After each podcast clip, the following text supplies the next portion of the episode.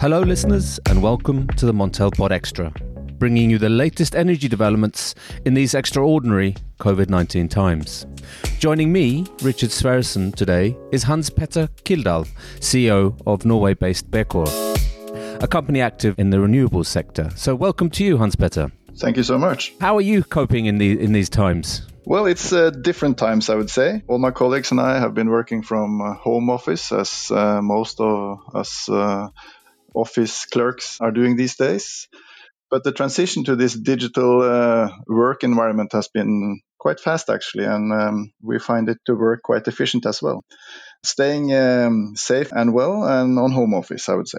Okay, that may be one of the results once we come out of this COVID nineteen uh, situation. That you know, working practices have changed somewhat. But um, let's talk about the renewable market, which you're an expert in, Hans Petter. So, what's the impact of COVID nineteen on on the renewables market, in particular uh, on guarantees of origin or GOs? I think uh, we haven't really seen the impact yet. As you know, um, this uh, buying and selling of guarantees of origin that is very well digital thing.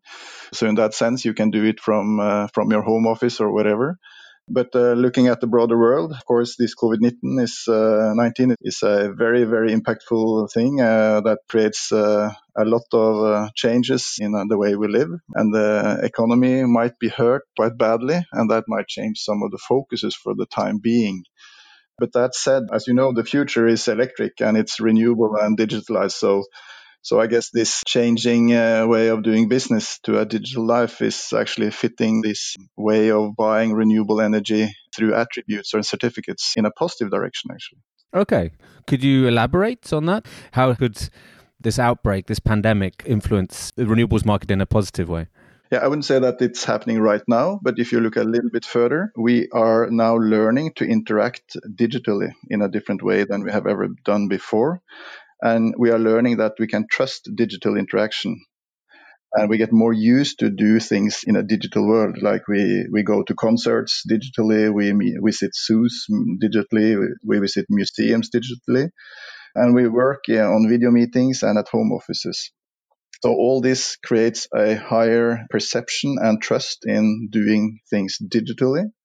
And then it might be so that to buy renewable energy with guaranteed origin is more acceptable because uh, you you trust the digital solutions in a different way after this you see more demand for digital solutions in the renewables sector. Yeah, definitely. And that was also before uh, the COVID 19 uh, hit us. We see that the buyers of renewable energy, being uh, corporate buyers doing PPAs, corporates uh, putting solar rooftops on their, uh, on their buildings, uh, or even investing in renewable energy, they all see that they need this documentation system to prove and the claim of renewable energy consumption it is not just enough to invest in or put solar on your rooftop. You also have to document the claim, and that can only be done through a certificate based system. Okay, on a or a guarantee of origin. Yeah. Do you know see some of these corporates? I mean, some of these are going to be quite cash strapped now going forward.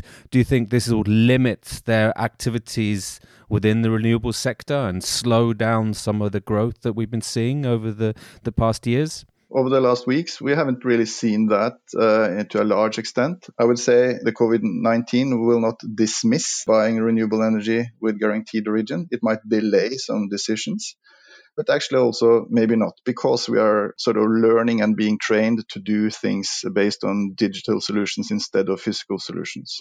Okay. I mean, we're also seeing historically low oil prices. Do you think that this could also sort of outcompete renewables? I doubt it. I think the motion has started uh, and is gaining speed when it comes to uh, documenting the origin of your electricity consumption. And we see a, a very significant growth from uh, last year to, or sorry, from 2018 to 2019 with a growth in Europe of 14%. Uh, so I think this this motion uh, won't really be be stopped by a drop in the oil prices. We also have very low prices in the market for guarantees origin at the moment. So the sort of the cost for the customer is, is very low.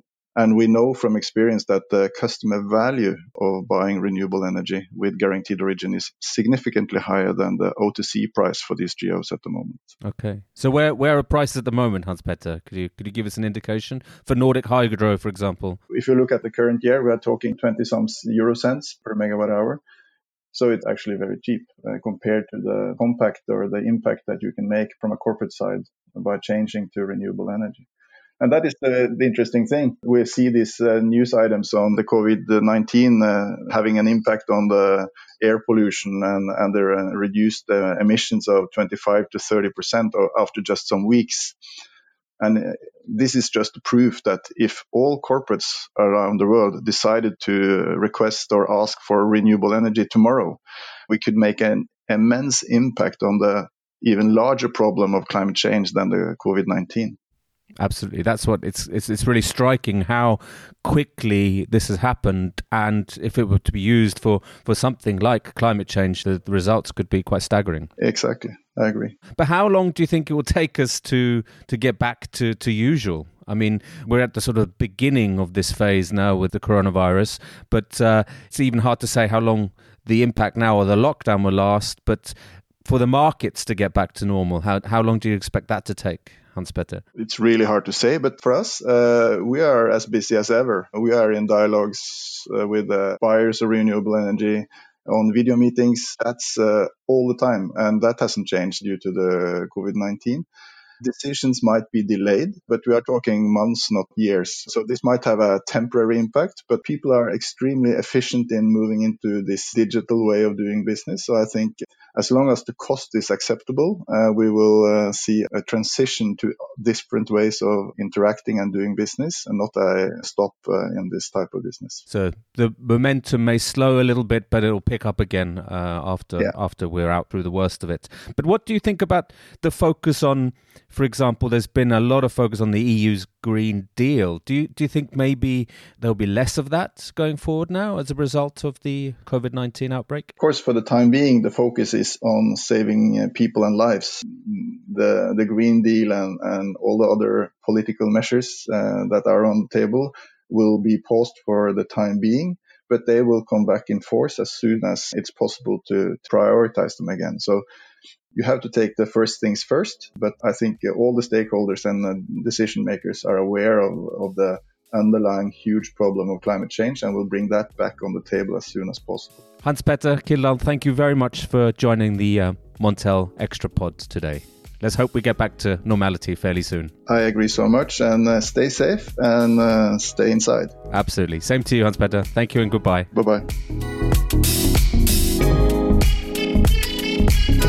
Well, listeners, that's all for today. Uh, remember to tune in every day at 5 o'clock CET on covid19.montelnews.com via the Montel website and on Apple Podcasts and Spotify.